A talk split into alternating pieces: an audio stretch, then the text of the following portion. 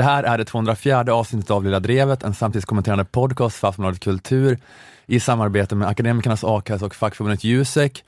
Eh, här på plats i Malmö musikstudio jag, Ola Söderholm och Jonathan Unge och Nanna Johansson. Hej på er! Hallå, hallå. Fridens liljor. Herregud.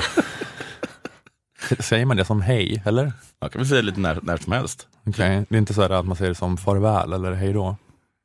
Eller? Nej, jag vet inte. Mest är det väl en lyckönskning när man går. Mm. Okej. Eller avslutar ett mejl. Om man är den sortens människa. Mm. Gå inte redan Jonathan. Knappt börjat. Nej, är det jag som ska bli mobbad i det här avsnittet?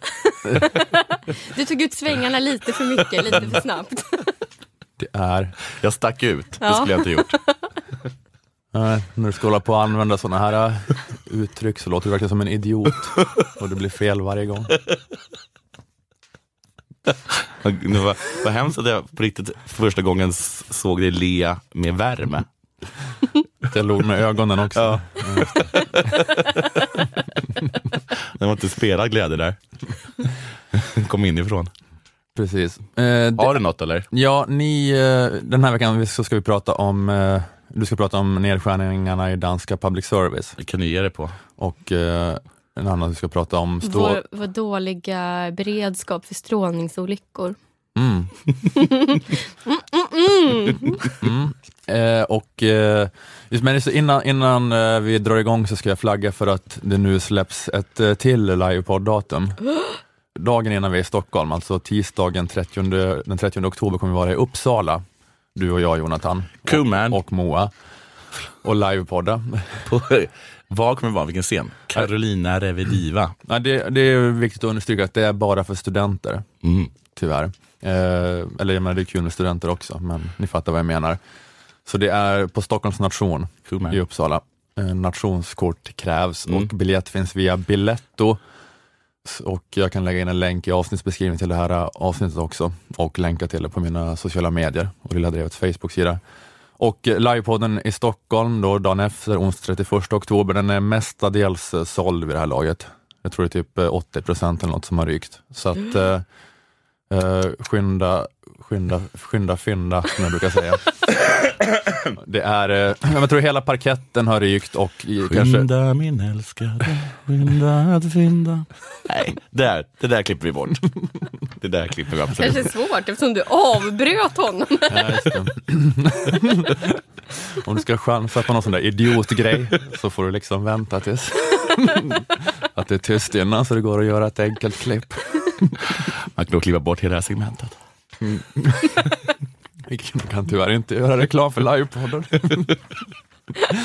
för ditt Tove Jansson-riff det är så katastrofalt i, så vi får klippa bort allting. Um, Vi skulle inte ha rimmat så fånigt. nej, Ehm, ja men och uh, livepodden i Stockholm uh, onsdag 31 oktober, alltså då dagen efter Uppsala. Den uh, är mestadels såld nu, vi har sålt typ 80 procent av biljetterna. Eh, jag tror det är hela parkett på Kinateatern som har rykt och eh, ja, drygt halva balkongen. Men eh, det, är, det är ganska härligt på balkongen där också. Det är en så här tajt lokal, även om, även om de tar in mycket folk, så är balkongen nära. Så jag Ja. kan rekommendera en balkongplats också. Coolt. Jag ska inte ljuga och säga att det är lika bra som parkett, men det är ju betydligt mindre skillnad än i de flesta lokaler skulle jag säga. Jo men just det, jag ska säga att det är lite krångligt med biljetterna för det finns, ingen länk via Kinateaterns hemsida, men det finns länk i avsnittsbeskrivningen till förra veckans avsnitt och ja, i sociala medier också och så vidare. Så att, eh, ja, men eh, ja, skynda ifall ni vill ha biljett till Kinateatern. Eh, De, är- det är inte så många kvar. Vad är det de ska skynda att göra? Fynda. Skynda min älskade, skynda att fynda. Det där går att klippa bort. Ska det klippas bort? Ja, du menar att det går att klippa bort? Ja. Jag, tycker, jag tycker vi behåller det. Ja. Jag tycker den versionen är bättre än den första. Mm, Okej. tycker båda kan behållas. Vi Hela kan behålla resan. båda, men vi gör, vi en- vi, gör en jingel av den andra. Vi gör en mobil ringsignal. Finns det fortfarande att folk laddar ner sådana? Det var en sån grej på bli- 00-talet. Det kan bli rik. Man kunde bli rik på det på 00-talet också. Ja, precis. Att då, Mm. Du kunde bara... Crazy Frog blev miljardär, han som gjorde den. Precis. Du var lite efter din tid med skynda att fynda. Mm. Ja, men det var det. Vi de här livepoddarna, kom gärna och titta. Eh, Det blir, det blir roligt. Jag tänkte prata om det här att det har eh, pågått en debatt inom vänstern efter valet om hur valresultatet ska tolkas, vad som är vägen framåt. Mhm. Den har pågått kanske mest i DN Kultur och handlat om citat inbördeskriget mellan identitetsvänster och fördelningsvänster, slutcitat, som Daniel Suhonen uttryckte det i sitt inlägg. Mm. Och att eh, det kriget och den falska motsättningen måste få ett slut om vänstern ska kunna bygga en lika stor och kämpande folkrörelse som Sverigedemokraterna har. Det är mycket, det, att det är mycket så här avundsjuka, avundsjuka blickar på Sverigedemokraternas folkrörelse. Ja, de är så himla folkliga. Men eh, valresultatet var ju då så att det, att det inte gick så bra kanske generellt sett. 60 procent röstade på borgarna eller SD. Eh, men det gick eh, ganska bra för Vänsterpartiet. Eh, de ökade och fick 8,0 procent. I förra valet fick de 5,7 procent. Eh, så det var en, eh, en ganska tydlig ökning då. Men vad bestod den här ökningen i?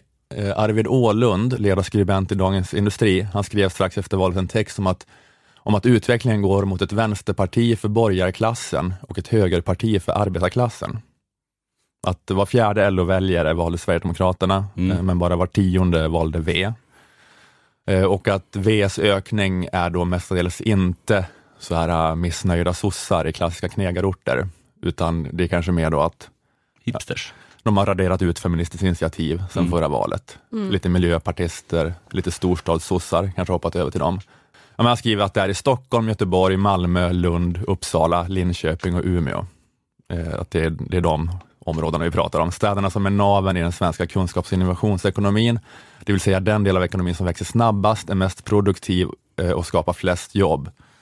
Så det är liksom bland människor i en urban, välbeställd medelklass, som inte är de då som har det mest omedelbara klassintresset, skulle man kunna tänka då, det, att rösta mer- på Vänsterpartiet. M- mer människor som har klass som intresse och hobby. Liksom. De har alltså väljarna som väljare de egentligen inte vill ha. De vill väl ha dem. Man väljer som men- tycker som dem. De har väl, eh, eller de tycker väl som dem och de vill väl ha dem. Men de, alla som röstar på Vänsterpartiet tänker, konstigt att jag röstar på Vänsterpartiet. Men det är inte det.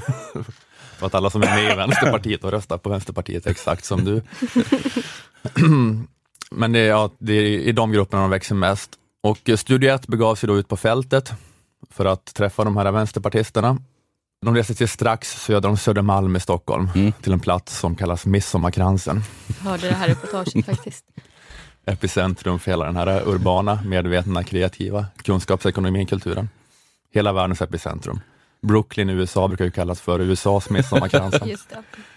I valkretsen Svandamen Midsommarkransen blev Vänsterpartiets största parti med 28 procent. Eh, Så, att, eh, ja, men så de åkte dit då. Eller journalister behöver kanske inte åka till Midsommarkransen eftersom de, att de redan bor där. Mm. Men, eh, men Studio 1 gick ner på ett café där i alla fall och träffade Oscar och Hampus. På café träffar jag Oskar som jobbar med formgivning och Hampus som arbetar med skolfrågor. Båda har röstat på Vänsterpartiet och jag frågar dem varför Vänsterpartiet fick 28 procent just här. Ja, varför är vi 28 procent? Alltså jag var lite förvånad själv ska jag erkänna. För att eh, återigen, det, det är en övre medelklass som befinner sig här och att de väljer att gå så pass långt ut som Vänsterpartiet. Men jag tror att det, det finns också den här aspekten av att man har lite råd att göra det. Därför att man har det bra. Och då kan man börja titta på de andra frågorna som Vänsterpartiet driver hårt. Miljöfrågor, feminism. Därför att man, man är inte akut utsatt här. Det är klart, alltså, om det är kanske lättare att engagera sig i de här olika värdefrågorna, genuspedagogik på förskolan eller vad det är, för att liksom de andra frågorna som kanske är hög, högt, väldigt högt prioriterade, de är redan lösta. Ja precis, men de uttrycker att de röstar på Vänsterpartiet lite för att de har råd. Mm. Eh, Att de har råd att bortse från sina egna direkta behov. Så de kan bjuda på det lite då. Mm. Men de satte inte halsen då när Jonas Sjöstedt sa att de skulle fördela. Att de skulle ta deras pengar. Ja, precis. Jag älskar det klippet. Jag vet att du älskar det. Vadå, vad sa Jonas Sjöstedt? När han blev grillad så om så här, det står ju att ni vill avskaffa vad- Privat ägande. Ja, Mm. avskaffa privat ägande. Jag vet inte, jag tycker bara det är så underbart att någon ändå vågar liksom gå så långt vänsterut. Ja, att det var typ I i så här TV liksom. utfrågningen att han höll Ja. med om vad som stod i partiprogrammet eller sånt. Hur bra har man det om man kan tänka sig att ge upp privat ägande? Har man det himla bra? Ja, precis. Men det kanske de kanske inte tänker, han kommer väl inte ta min Our Legacy-skjorta. Kommer, Jonas kommer att slita den av mig. Det är väl lite abstrakt för dem det där. Mm. De tänker att det där blir väl bra. Nej, men, de, eh, men att de kan bjuda, eh, ja de har råd att rösta på Vänsterpartiet, de kan bjuda på, att, ja, de kan bortse lite från sina egna direkta behov, de är tillfredsställda och de kan så här, bjuda lite på att förbättra världen. Och det är kanske något med det här vänsterpartiröstandet som lite grann känns som att det är mera då kanske välgörenhetens logik bakom det, Mm. eh, snarare än vad det är kanske så här, folkrörelsens logik eller så här, vänsterpolitiken som ska, att alla är vi och vi ska länka samman och eh, liksom ha ett samhälle som håller ihop. Utan mer att det är liksom då de besuttna som vill visa god vilja och, och ge en Vänsterpartiet röst i allmosa till de mindre lyckligt lottade. Nej, men det jag tycker det ironiska i det hela är ju att den här eh, livsstilskulturen här i Midsommarkransen och den vita övre medelklass vill liksom stötta och ha förståelse för arbetarklassen och rösta på Vänsterpartiet. Men, men arbetarklassen röstar på något helt annat då. Mm, sa Hampus, eller Mm. Oskar. Och de diskuterade det här i studiedebatten också, efter reportaget, så diskuterade de att, eh, eller de pratar om det, att Vänsterpartiet är möjligtvis ett parti då för arbetarklassen, men inte så mycket av arbetarklassen.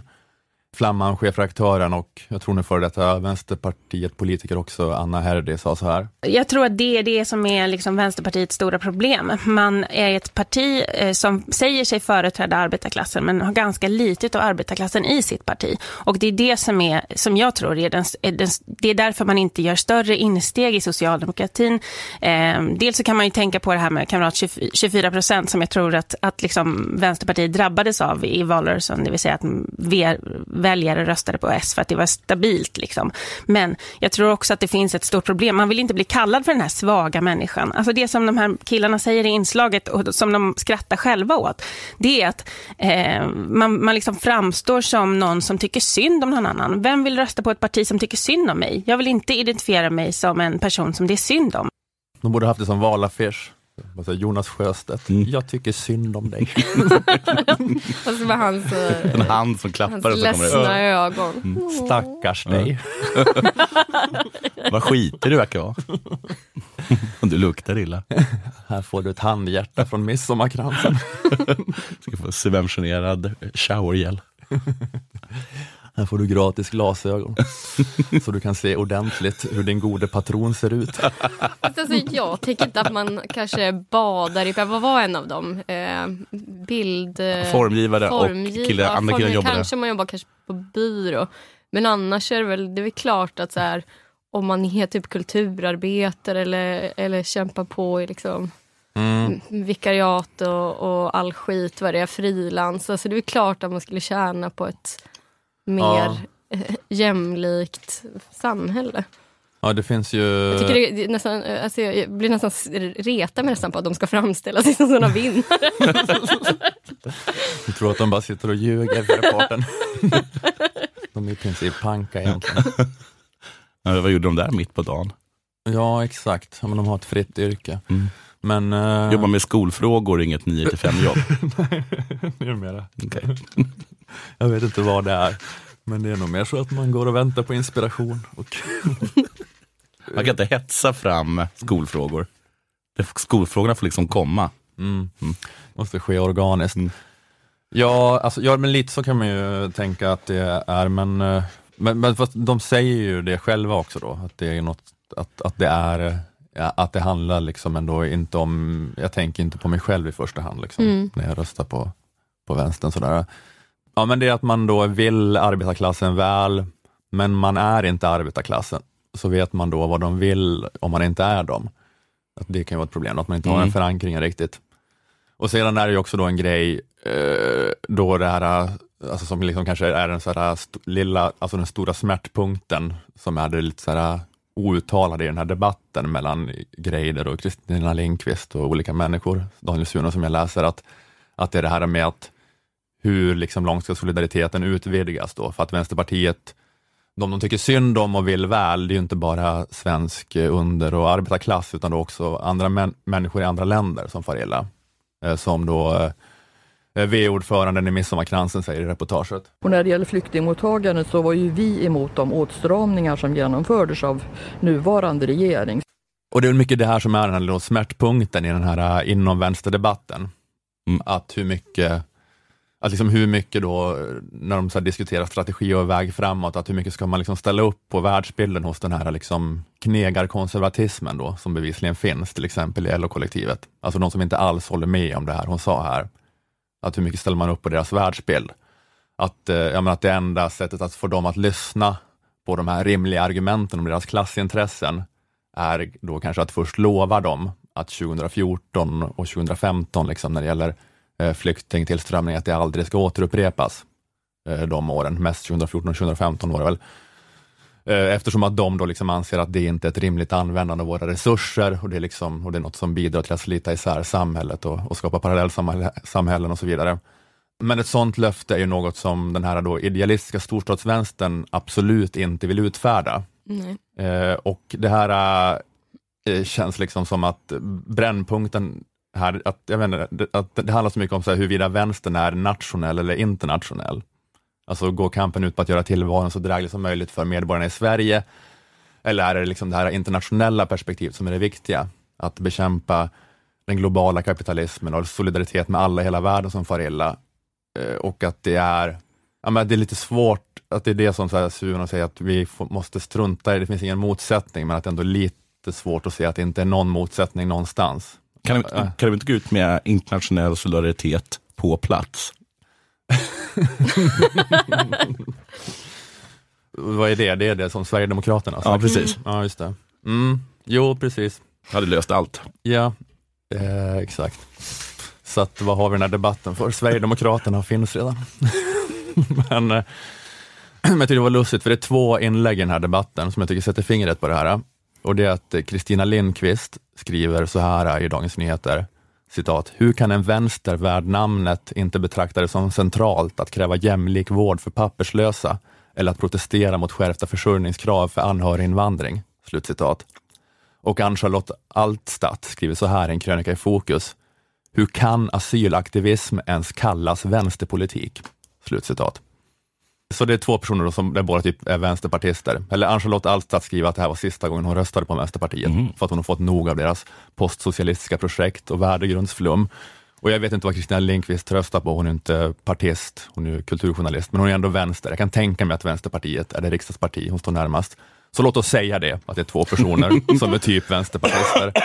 Men den ena säger, hur kan en vänster värd namnet inte vara asylaktivistisk? Och den andra säger, hur kan asylaktivism ens kallas vänsterpolitik? Och det är ju himla lustigt. att de kan säga så olika. Ja.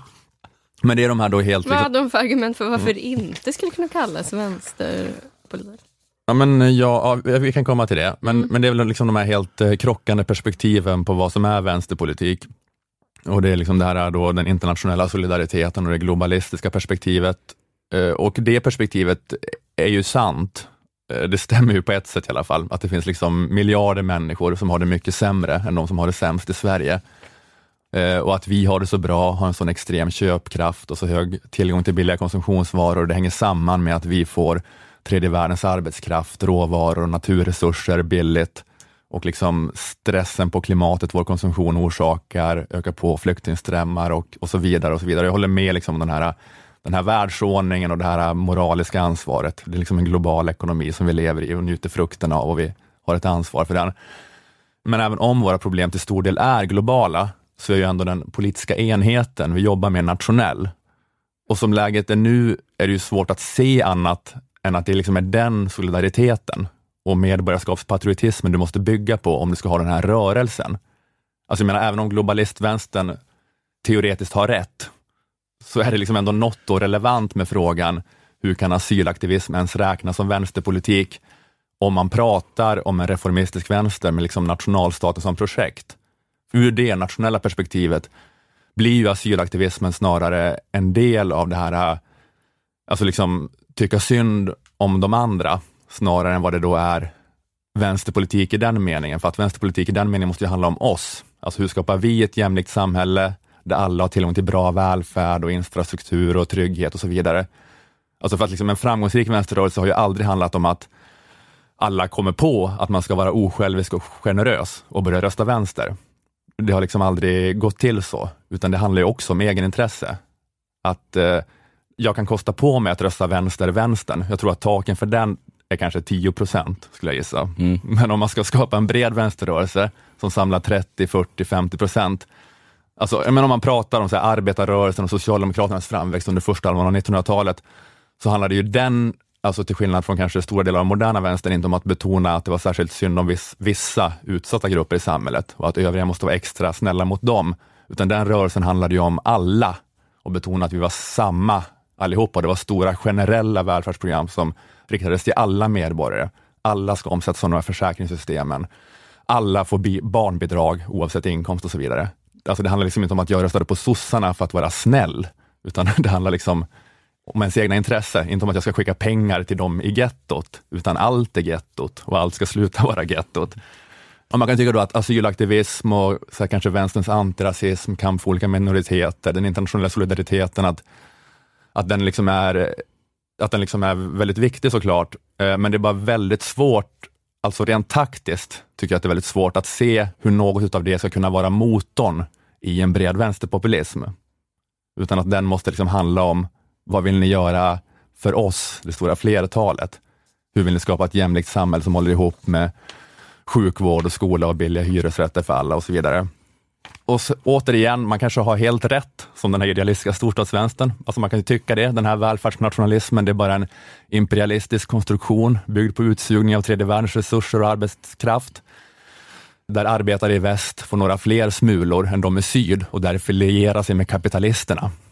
Man kan tycka det och ha rätt, men liksom givet förutsättningarna och den politiska enhet vi lever i, har jag bara svårt att se hur man bygger en rörelse kring att säga till svenska arbetare att ni tillhör en särskilt gynnad del av den globala arbetarklassen. Ni borde göra mer som de i, i, i jag, midsommarkransen och rösta på oss för att ni har råd. Ja, ni tillhör en arbetararistokrati och det finns 75 miljoner människor på flykt som behöver våra gemensamma resurser bättre. Eh, även om det är sant och då otroligt viktigt med den internationella solidariteten så tror jag att du aldrig kommer att skapa den här rörelsen om du inte prioriterar vår bortskämda arbetararistokrati först. Tyvärr.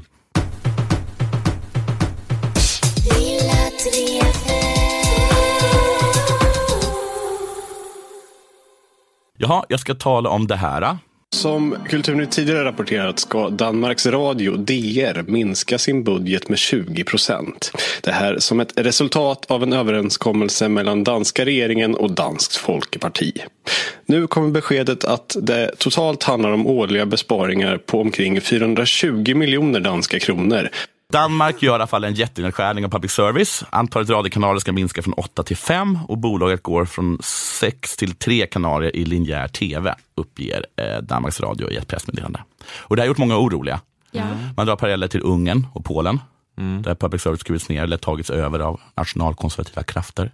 Så här skriver eh, Jonna Sima i Aftonbladet. Det nya avtalet innebär att programinnehållet får en tydlig politisk styrning. DR får inte längre producera fördjupade artiklar. Minst 48 procent av musiken som spelas måste vara dansk. Och det ska vara genomgående vara tydligt att det danska samhället vilar på kristendomen.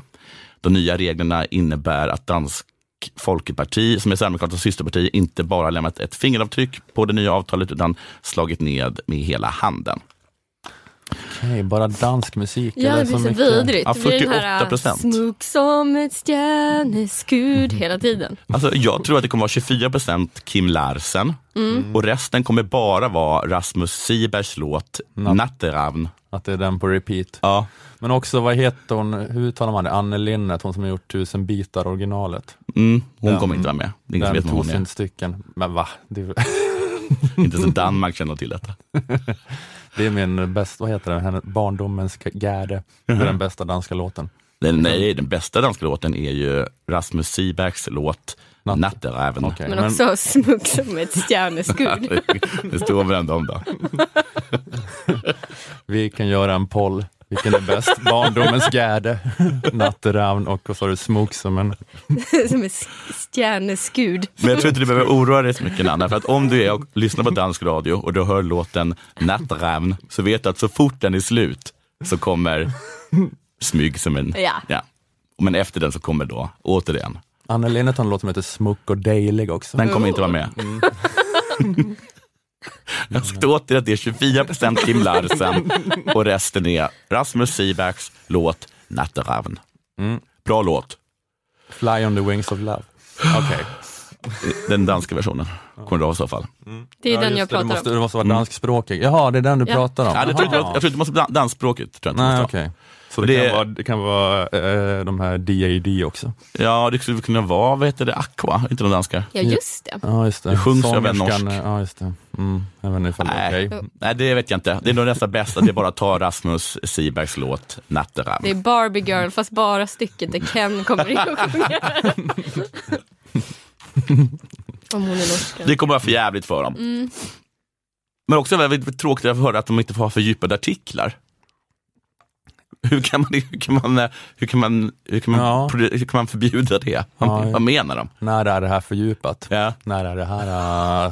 att det är någon eh, som politisk kommissarie ska kolla Ja. ifall alla artiklar bara skrapar på ytan. Ja. Annars, annars så kommer de De, storma, storma in militärpolisen och släppa ut. vi, vi strök din artikel och spelade istället Rasmus Seebergs låt Natteravn. Det är lika bra. Och så ska vi säga lite där Och med också vad de producerar de, eller ja, de producerar typ artiklar på sin hemsida då? Ja, det måste vara det de snackar om. Ja. Men eh, nedskärningen är bitterljuv. I smärta finns njutning.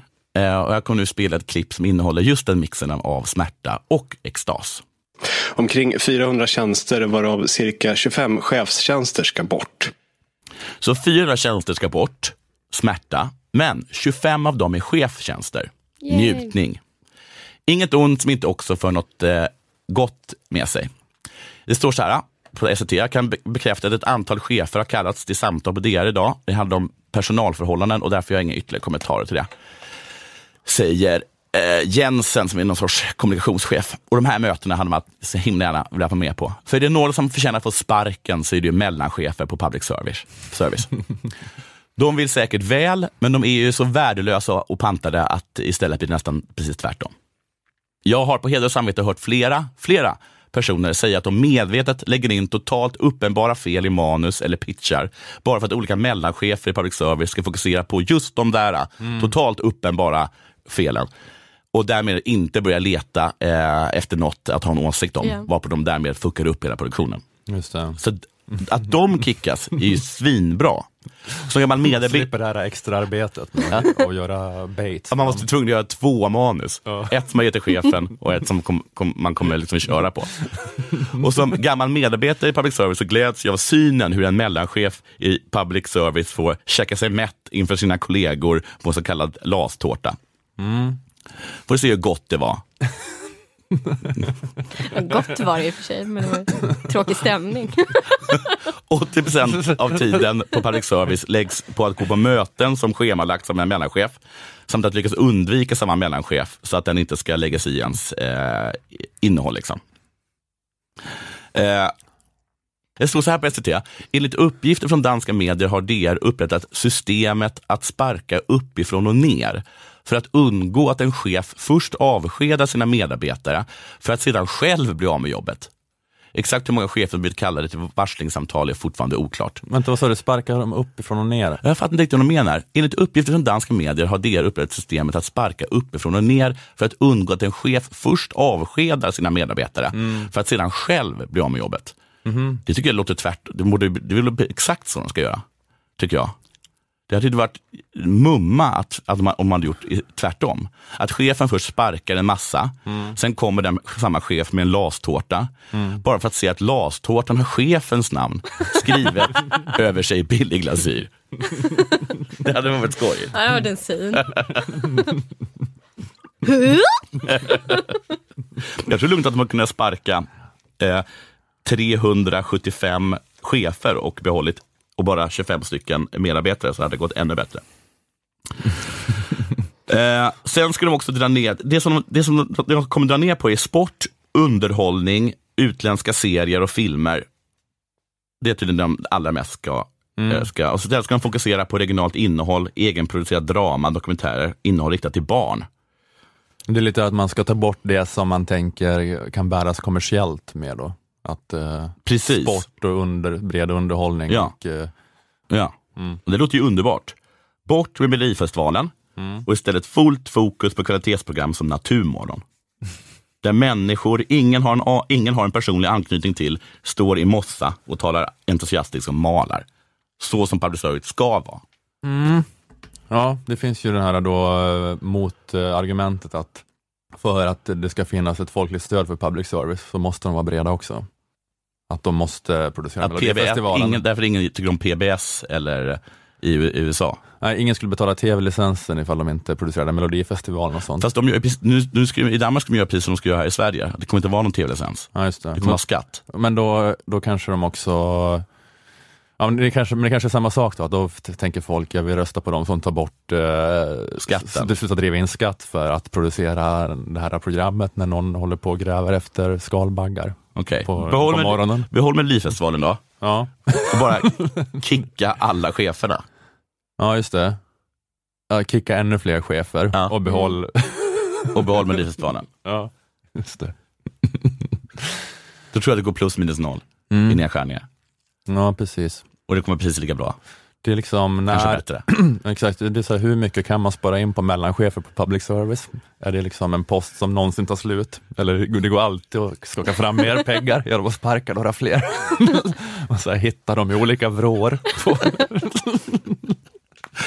här liksom, I den här korridoren på Utbildningsradion finns det 18 mellanchefer som bara sitter och har dumma åsikter om folks manus. Om man bara lyckas hitta nycklar till alla rum, så kommer man bli förvånad över hur många mellanchefer man kan sparka. Det är så, så här, det är som med mellancheferna liksom, i, i public service som såna, såna här japanska soldater på öar som Ja. utkämpade andra världskriget i Precis. 70-talet. Ja, så att de bara satt där i någon grotta och gömde sig. Det tar så himla tid att rensa ut alla motståndsfickor. De har fått meddelande om att de är sparkade, men de vägrar tro på den informationen. Nej, precis. Vem skulle sparka en mellanchef i public service? De har fått den orden från kejsaren att ifall någon säger det så är det propaganda från fienden för att vi kommer aldrig ge upp. Vi ska behålla alla mellanchefer. Men då det bara, fan, hitta dem bara. Så kommer vi ha löst budgetproblemet på DR. Mm. Ja exakt. Ja men det är precis, eh, dra, eh, håll inte på liksom och fiffla och skär ner på något annat förrän eh, alla mellanchefer är borta. I alla fall. Gör så här, skicka ut ett, ett, ett, eh, ett mail om att det är möte och alla som kommer på det mötet får sparken. Det är uppenbarligen människor som inte har något att göra.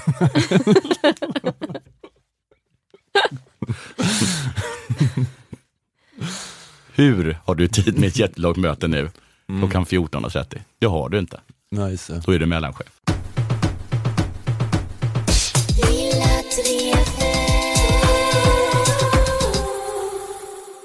Det är oroliga tider, vi har ingen regering. Uh, Ulf och Annie och de andra röstade bort den Mm. och de försöker nu med tankekraft att besvärja bort det parlamentariska läget. Men vi vet inte hur lång tid det kommer ta innan de lyckas. Och nu när vi inte längre har den här enande kraften som bara en statsminister som är GIF Sundsvalls supporter kan vara, så blir det ju ännu viktigare med eh, tryggheten, gemenskapen och hemkomsten man får av ett fackmedlemskap. Lilla Drevet sponsras av fackförbundet Jusek, som är facket för dig som är jurist, ekonom, samhällsvetare, kommunikatör, personalvetare och systemvetare. Eh, Jusek innebär stöd på alla tänkbara sätt i karriären, bland annat genom tillgång till Sveriges bästa lönstatistik, ovärderlig vid löneförhandlingar. Mest ögonfallande skälet att, att gå med genom inkomstförsäkringen som vid arbetslöshet ger dig 80 procent av lönen upp till 80 000 kronor. För detta krävs att du kombinerar Jusek med medlemskap i vår andra sponsor, Akademikernas a-kassa. A-kassan för alla akademiker hela arbetslivet. Endast medlemskap i Akademikernas kostar 110 kronor i månaden och ger dig vid arbetslöshet 80 procent av lönen upp till 20 000 kronor. Eh, Akademikernas är för er som har eller söker anställning, men också för egenföretagare. Om du till exempel har en egen firma och blir av med din största uppdragsgivare, så att det blir omöjligt för dig att gå runt, då kan du lägga företaget vilande och istället få ut a-kassa. Läs mer på akademikernas.se. Eh, Att vara med i Akademikernas och Jusek kostar 361 kronor sammanlagt. Är du redan Akademikernas medlem lägger du alltså bara till 251 kronor för att också få vara med i facket. Fast det är ännu mindre första året. Mm. Första året som yrkesverksam Jusek-medlem betalar du inte 251 i månaden utan endast 43 kronor i månaden. Det är ju det är ett skämt, så billigt det är. Eh, läs mer och bli medlem på jusek.se. Tar du steget att gå med i a-kassan eller fackförbundet Jusek tack vare den här podden kan du gärna meddela a-kassan och facket det. Du kan också skriva om det i sociala medier under hashtag lilla drevet. Tack Akademikernas och Jusek.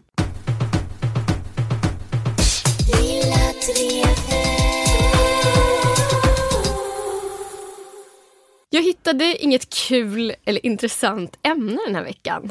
Till skillnad från alla andra veckor där jag golvar er med så jävla mycket intressanta nyheter och spaningar. Ni knappt vet vad ni ska ta er till. Så istället... Så Himla defensiv inledning. Ja. Eh, Så istället så tänkte jag vara så generös att jag bjuder en lite trist svensk myndighet på det här utrymmet i eh, den här vällyssnade podden. Strålsäkerhetsmyndigheten med sitt catchy namn på 25 bokstäver har nyligen konstaterat att vår kunskap gällande strålning håller på att urholkas. Vi kan lyssna på Ekot. Den svenska beredskapen för kärnkraftsolyckor eller kärnvapenangrepp riskerar att bli otillräcklig på sikt. Det menar Strålsäkerhetsmyndigheten som nu larmar om att det i framtiden kommer att saknas kompetent personal och att den medicinska beredskapen för strålningsolyckor är instabil och underfinansierad. Varför då då? Eftersom att det idag finns en bred politisk överenskommelse om att på sikt avveckla kärnkraften har många studenter valt att inte utbilda sig inom strålningsyrken. Mm. Är, är det så? Våra nuvarande strålningsexperter, dessa samhällets änglar, närmar sig nu pensionsåldern och inga kids idag vill utbilda sig inom kärnkraft eftersom de med all rätt ser det eh, som en politiskt utdömd karriär då våra kärnkraftverk håller på att avvecklas. Håller de på att avveckla? Nej, det, Ja. det är det som är så dumt, för de håller väl inte på att avvecklas. Det är bara något vi har sagt. Alla har sagt till varandra, blink blink, vi ska avveckla. Vi kommer aldrig göra Nej, det. fortfarande det så att man borde- inte vågar satsa hela sitt yrkesliv och sin karriär På en blinkning. på, på den blinkningen. Så här, d- Dumma svenska studenter som inte kan läsa den här Ja, raden. jag tycker också det. det. Är det för såna, vad är de, ingenjörer eller? Vad är det? Ja, att de är... Jag vet inte vad de är riktigt. Ja, men, tänk, Lite allt möjligt. Vad ska ja, de bli för hipp då? ja, de är lite för... det är såna lite aspiga killar som Ja. inte fattar undertext här. han måste, måste, måste skrika sanningen i ansiktet på dem. Det är så här, ungefär som att jag ska inte liksom jobba liksom med något som rör monarkin, för sossarna ska ju avskaffa monarkin. Ja. Alltså, jag, jag, ska, jag kan inte jobba som hovreporter. Nej. Det de är ungefär att redan- tänka så. Tänk oss om det Alltså, om, vi har ju redan stängt om vi inte skulle ha några hovreportrar. Ja, vi har, kan, Vi har stängt och det, ingen får bygga fler. Liksom, så att det, Får får de väl? Var inte Nej. råd bara? Får, Får får ingen bygga fler? Nej. Jag tycker bygget. Alltså minsta lilla sån grej måste ju liksom gå igenom hur många... Jag kommer bara ihåg att Löfven och Ebba Busch Thor stod och skrek, vi har en överenskommelse till varandra. Ja. eh, Blink, i blink. debatten. Och det, jag tyckte att det lät som att vi kommer bara fortsätta tills vidare. Men ja, jag vet inte. Jag, jag, jag, kan inte alla detaljer. Men, ja. Ja, Är inte det, det är Sverige the middle way? Att vi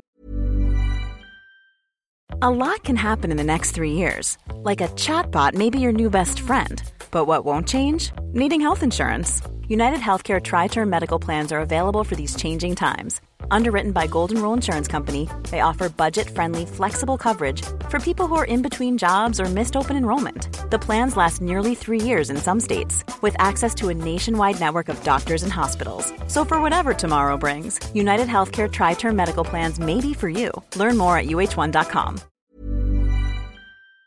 Yeah. vi säger att vi ska göra någonting så fortsätter vi bara med. Skulle vi inte avskaffa kärnkraften, men tredje spåret vann, eller vad det hette, tredje alternativet, som var att vi ska avsluta det på sikt. alla var Ja. ju vi ska avveckla på sikt. Nej, Fast var- Något var lite snabbare. Ja, det var ett som var avvecklas direkt, men sen så var det väl nej med förnuft som vann. Mm. Nej Mm. till kärnkraft med förnuft. Och Ja det, till och det invandrare betyder... med förnuft. ja till invandring med förnuft. Men vi har väl haft, vad är det, sex stycken som mest och nu har vi tre Mhm, anläggningar Mm. igång. Okej. Ja, jag Ja, vet ja. inte. Det, det finns i alla fall liksom datum och så för när de ska avvecklas. Men det kommer ju säkert, Mm. som du säger, att skjutas upp och så. Men ungdomarna idag, eller de som pluggar, vill i alla fall inte plugga eh, liksom kärnkraftskarriärer. Vad de glömde var att äh, all uranium och sånt som vi använt måste någon, måste någon ta hand om lite. Precis. För att kunna röra lite i. För jag tänker liksom, de ser det kanske som att det här vore lite som att liksom börja utbilda sig till reparatör av faxar efter att man hört om den nya grejen dator. Mm. Eh, Men om faxar då innebar en superstor risk för människor och hela det ekologiska systemet i tusentals år framåt, bara för att de en gång skapats, så skulle vi liksom fortsätta behöva ha en gedigen faxkompetens i tusentals år. Mm. Och det är där vi är nu med kärnkraft och strålning. Eh, liksom oavsett, oavsett hur det blir, oavsett om vi ska ha kvar kärnkraft eller inte, så kommer vi alltid behöva förhålla oss till att det en gång fanns kärnkraft. Liksom. Eh, så hur ska vi då lösa denna knut? Vi lyssnar på en människa från eh, Strålsäkerhetsmyndigheten. På engelska, det är lika catchy, Swedish Radiation Safety Authority. Den här typen av kompetens den efterfrågas knappt alls då i, i vardagen. Men skulle vi få en strålningsrelaterad olycka i, i Sverige eller en kärnkraftsolycka i, i världen, då behöver man ju kompetens. Den kompetensen den är ju för sen att börja utbilda folk när vi väl har haft en olycka. Mm. Nyckelordet här är att det är en kompetens som knappt alls efterfrågas i vardagen. Knappt alls. Jag tänker att Strålsäkerhetsmyndigheten borde spinna det här som att strålningsperson skulle kunna bli Sveriges glassigaste jobb. Mm. Staten betalar för att du är på ständig standby ifall något skulle hända. Under tiden kan du sitta på Facebook, odla pelargoner, spela Counter-Strike, vad du vill. Det enda som krävs är att du håller dig ajour med det senaste inom strålning. Typ åker på en konferens då och då, bor på hotell. Och har du tur så blir det inga fler Harrisburg eller Tjernobyl och du kommer aldrig behöva jobba på riktigt. Du som är lite lat eller arbetsskygg, slå till. Jag vet att jag skulle göra det om jag inte hade serier att teckna och en podd att krysta fram prator i. Nu har jag inte fått klartecken från Strålsäkerhetsmyndigheten eller staten i övrigt om att de kan garantera alla de här glassiga jobbefriade förmånerna som jag precis radade upp.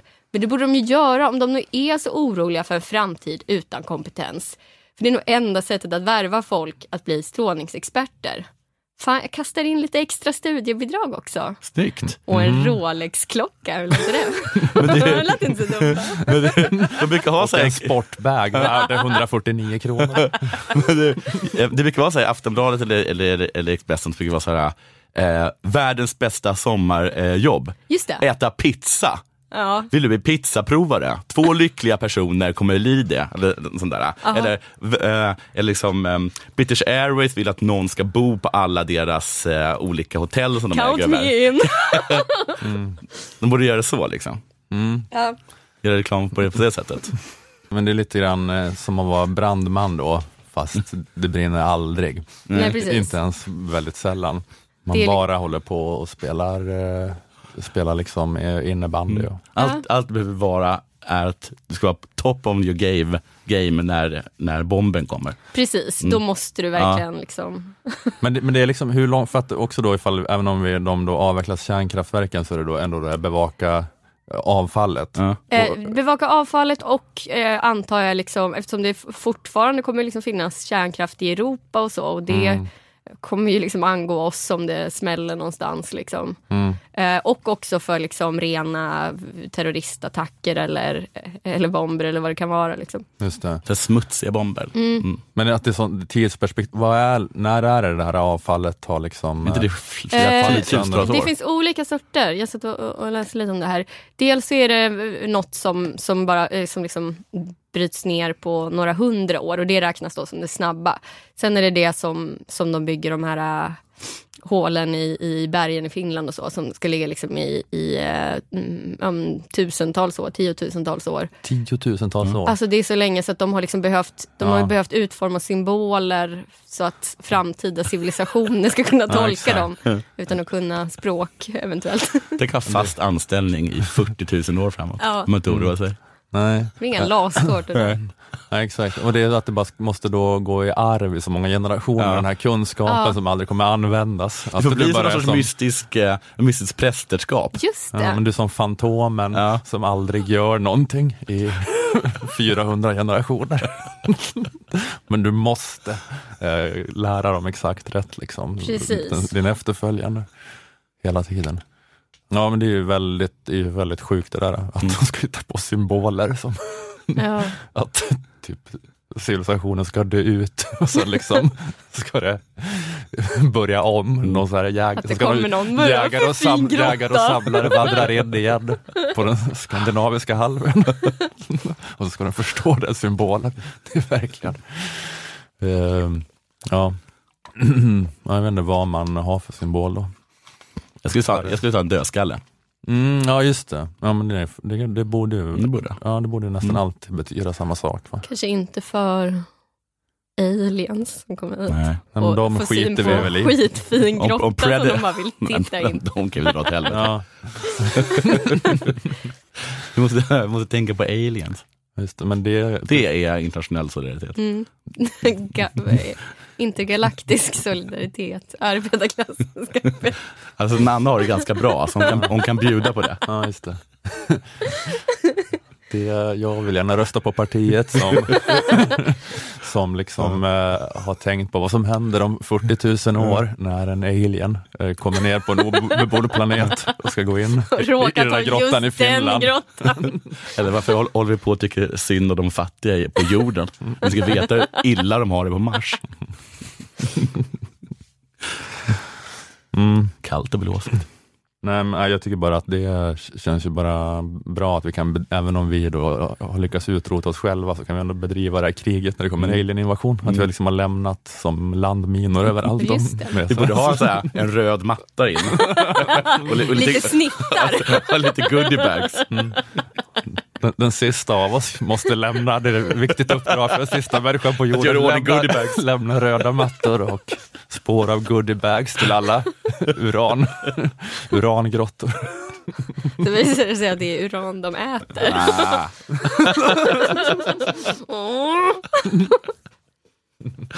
man kan fan inte vinna över aliens.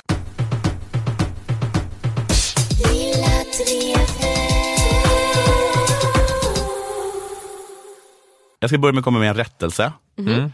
Eh, jag snackade ju om eh, Alli- eh, The Alliance och The Horde eh, för, för två gånger sedan va? Oj, du gav dig in i det getingboet. Ja, Men det var något spel. Eh, det var Det World of Warcraft.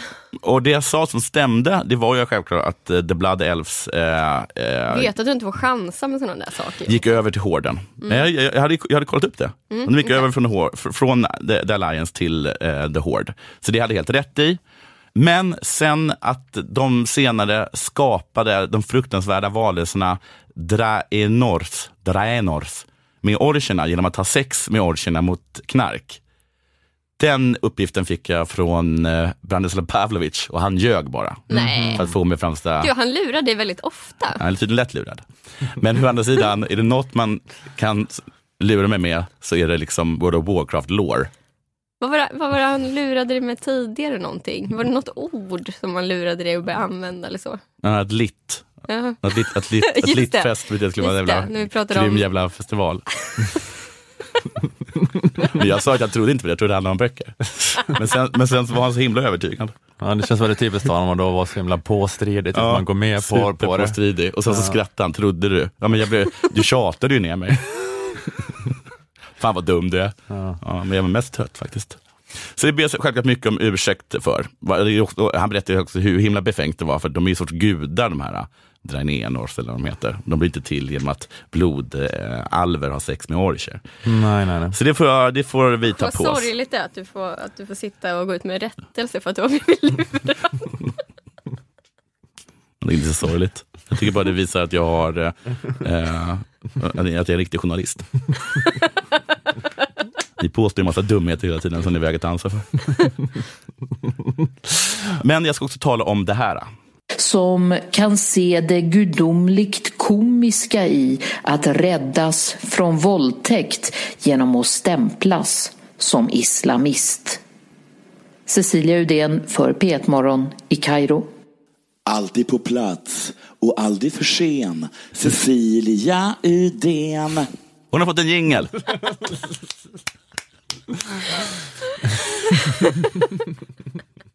Det är alltså uppföljaren till min hit, Ingrid Renander.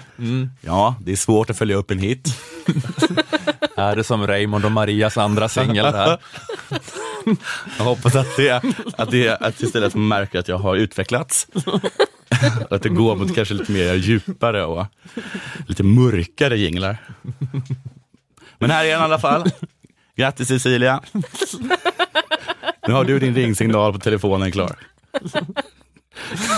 kan du radera Crazy Frog? Alla bara bu, spela Inger Arnander. Vi skiter i ditt nya material. Konserten är två timmar lång. Jag kan inte bara spela Inger Arnander.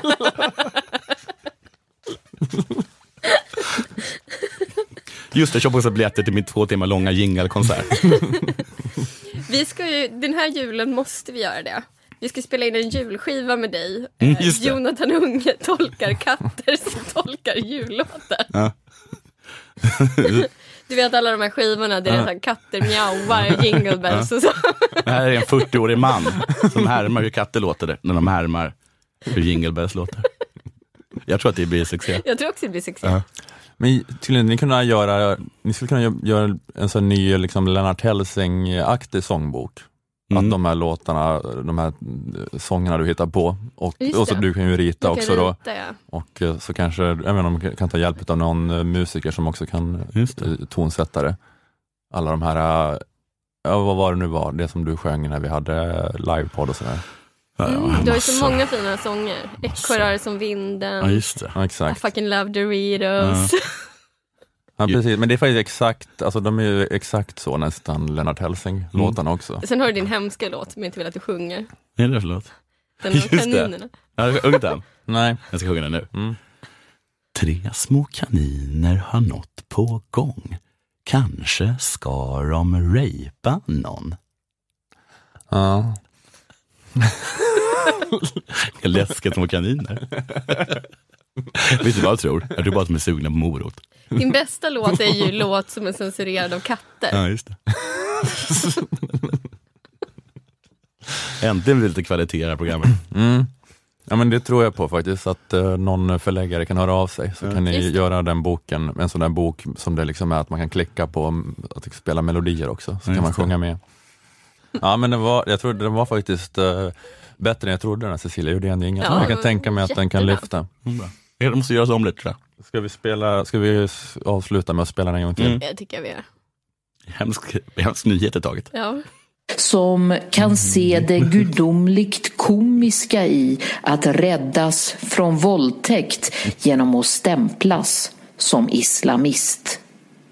Cecilia Udén för P1 Morgon i Kairo.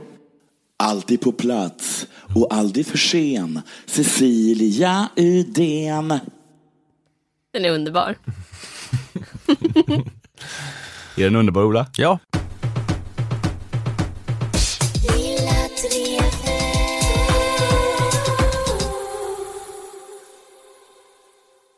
Ja, eh, länkar till de här livepoddarna i Uppsala och Stockholm kommer finnas i avsnittsbeskrivning och på sociala medier och så. så Köp biljetter till Della Grande. Också. Just det, där är jag med också Ja. på ett hörn. Det gör det. Vi ska också streama med dig, Ola. Vi ska spela Battlefield tror jag. Mhm, just det. Säger det inte som att, som att det inte är någonting vi har planerat. Mm, mm. Just det. Ja. Vilken dag? Jag kanske kan göra det kanske imorgon eller i övermorgon. Jag vet inte. Ja, Inte imorgon. Inte imorgon.